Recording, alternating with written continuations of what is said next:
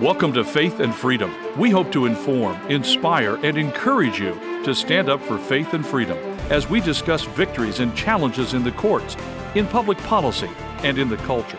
Faith and Freedom is brought to you by Liberty Counsel, a litigation, education, and policy organization. Join us now as we address the latest cultural issues across America and around the world. This ballot initiative will impact you. We're going to be talking about it on Faith and Freedom. I'm Mat Staver, founder and chairman of Liberty Counsel. Joining me is Holly Mead.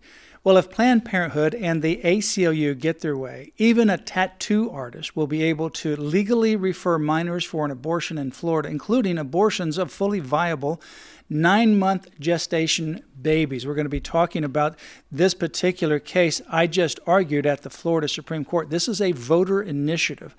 And Holly, they say that they have gathered enough votes or signatures to put this on the ballot 800 and some thousand signatures. It hasn't been officially certified yet, but the next hurdle is for the Florida Supreme Court to review the language of the title and ballot summary and the initiative itself and determine whether it complies with Florida law, which means that the title of the amendment and the ballot summary need to be clear and not confusing, not deceptive, and that it can only address one single subject and it violates both of those provisions and that's what we argued just last week. Right. I mean it's very obvious. There's nothing clear about any of it. For example the title which is amendment to limit government interference with abortion has nothing to do with that really. No because it says that it's limiting government interference with abortion, meaning that if you're just limiting government interference,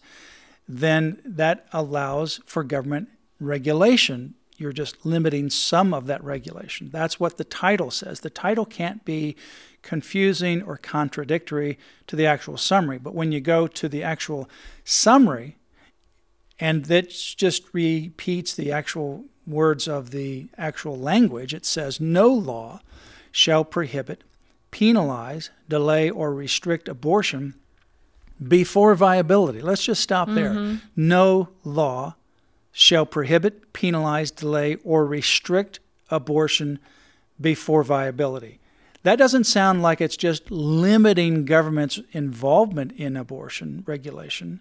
It says that government has no role in it at all because any law that the legislature passes would be either a prohibition of some sort, a penalization of some sort, a delay, or certainly a restriction because every law restricts the subject matter of the regulation. So, whatever the legislature does, this particular provision would ban any further legislative activity. What really is clear in this whole initiative, Mat, though, is that Planned Parenthood and the ACLU have, have gone for the jugular and they want unlimited abortion, period. Yeah, with no regulation. Right. So just let that sink in. No law shall restrict abortion. That is violating the uh, vagueness and the deceptive part of it because it says that the title is only that it's limiting government interference. In reality, the summary actually says no, it's more than just limiting government interference. Government has no role. Government cannot enact any law to restrict abortion. Every law restricts the subject matter, as I mentioned. So, whether it's surgical abortions or chemical abortions, the legislature would not be able to regulate in those areas. The only thing that would stand after this proposed initiative, if it were to pass, would be some form of parental notification. And I want to emphasize notification. Parental consent would be overruled because that's a law that restricts and or delays abortion. That would be gone. So parental consent, which currently is in Florida, would be gone. Mm-hmm. Informed consent. That's a law that restricts abortion. Before you get an abortion, you have to have informed consent. You can't just get an abortion without having informed consent. That's a law that restricts. That's gone. Waiting periods, like a 24 hour waiting period. Well, that's a law that would not only restrict, but delay an abortion. So a 24 hour waiting period, that's gone. The state's partial birth abortion ban, That certainly restricts the kind of abortion procedure that can be done at a late term abortion. That is a restriction, certainly on abortion. That would be overturned. So remember that we are still waiting for the Florida Supreme Court to rule on the 15 week abortion ban. If they do the right thing and that, then the six week abortion ban, which Governor DeSantis signed last year, will go into place. However, if the Florida Supreme Court does not reject this proposed amendment, both of those go out the window. Yeah, if it's passed. So if the Florida Supreme Court approves this amendment for the November ballot, as deceptive as it is and as violative of the law as it is, if it's approved and it goes on the ballot and it passes in Florida, then it doesn't matter what the Florida Supreme Court does on the 15 week abortion ban or the six week abortion ban. And it doesn't matter what the legislature has ever done. That means if the Florida Supreme Court accepts this, it's going to be tying its own hands. Yeah, exactly. So, my argument that I also raised is that it violates the single subject rule. And it does that because it addresses multiple subjects, obviously, multiple categories of abortion, all the different kinds of different regulations parental consent, informed consent, waiting periods, health and safety regulations, hospital admitting privileges, who can perform an abortion, how it can be performed. All those would be restrictions on abortion. All those are gone. But when it says no law shall restrict, it cataclysmically changes all three branches of government. It prohibits the legislature from ever passing a law restricting abortion.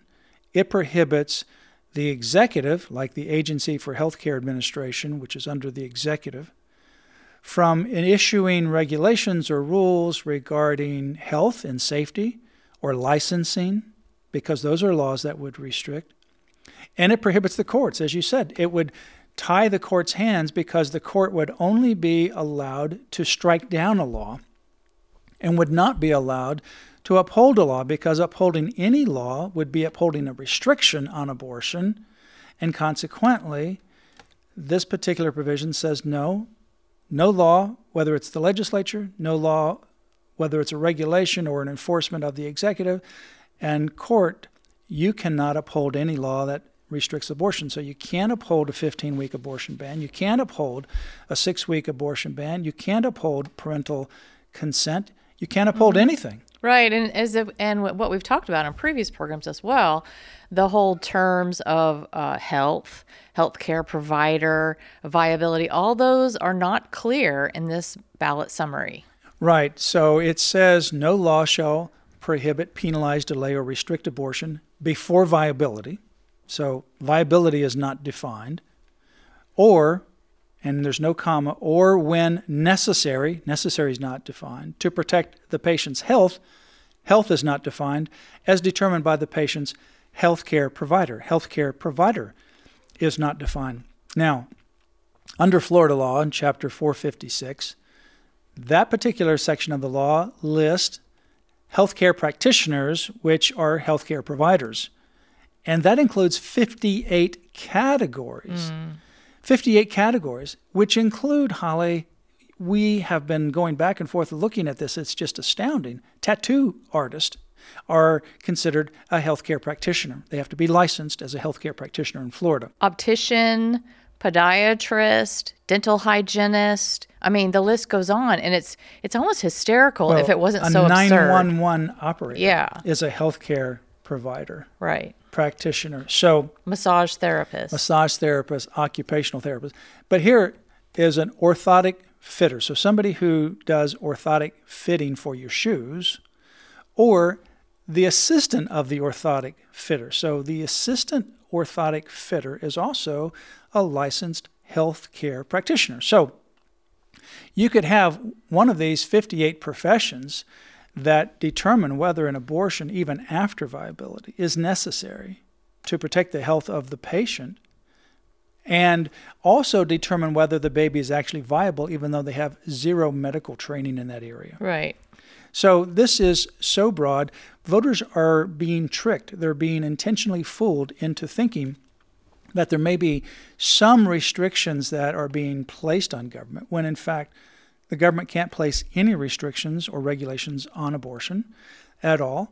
no matter how egregious it is, no matter how outlandish the abortion actions practitioners actually are, no matter how outlandish and harmful it is to women or the community or to the babies, there is no law that can be passed or enforced or regulation imposed upon abortion. So continue to pray for this case. You can go to Liberty Counsel's website, lc.org forward slash FL Amendment for Florida Amendment lc.org forward slash FL amendment. We'll keep you informed and continue to pray that the Florida Supreme Court strikes down this provision and does not allow it to go on the ballot. You've been listening to Faith and Freedom, brought to you by Liberty Counsel. We hope that we have motivated you to stand up for your faith, family, and freedom. Get informed and get involved today. Visit Liberty Counsel's website at lc.org